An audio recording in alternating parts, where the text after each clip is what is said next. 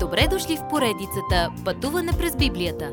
Това е едно пътешествие, което ни разкрива значението на библейските текстове, разгледани последователно книга по книга. Тълкуването на свещеното писание е от доктор Върнан Маги. Адаптация и прочит, пастор Благовест Николов. Първо послание на апостол Павел към Коринтени. Ново послание за древен град. Мислили ли сте някога да станете светия? Звучи невъзможно? Е, в някакъв смисъл е, но в друг не е.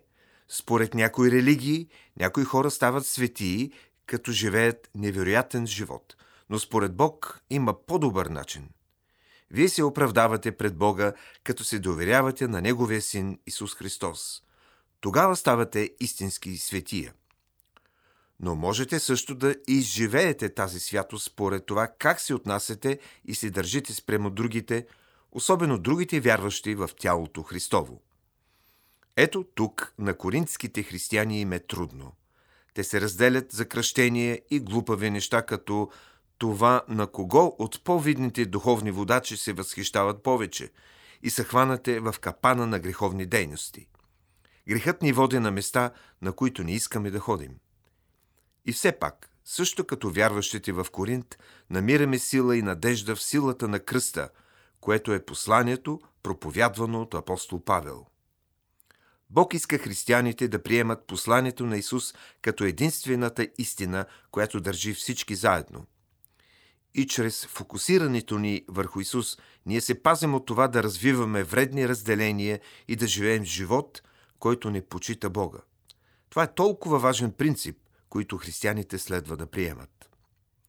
В град Коринт, както в много други градове тогава, философията е на върха, но благовестите отправя предизвикателство към всичко това, като представя посланието на Христовата смърт на кръста като истинската сила за спасение. Да си го кажем. Хората днес се борят с същия скептицизъм по отношение на Исус. Някои искат да видят свръхестествени знамения, като юдеите по времето на Павел. Други мислят, че е глупост да се приеме такова лудо послание. Бог стана човек, за да пострада невъобразимо и да умре като престъпник на кръста. На това ли трябва да се надяваме за вечен живот? Звучи твърде далечно, но това е смисълът. Нещо, звучащо за нас толкова глупово, е ключът да се оправдаем пред един свят и благодатен Бог. Това значи ли, че сме глупове да вярваме? Съвсем не. Но вероятно ще изглежда глупово за най-близките ви, които отхвърлят Божиите твърдения. Вие не сте слаби, но може да изглеждате слаби в очите на семейството си. Дързайте! Това е Божият начин. Ние нямаме нищо за прослава, освен Исус. Той е всичко, от което се нуждаем. Бог купнее да предаде това послание на теб и на всеки, който го търси.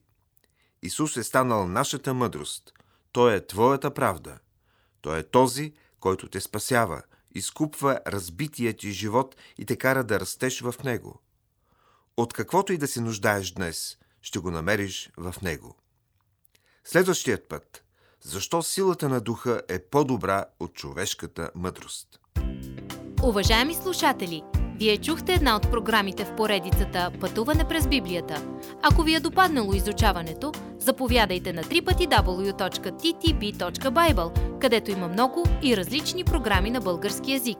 Ако свалите нашето мобилно приложение от ttb.bible, ще получите достъп до систематично изучаване на всяка книга от Библията.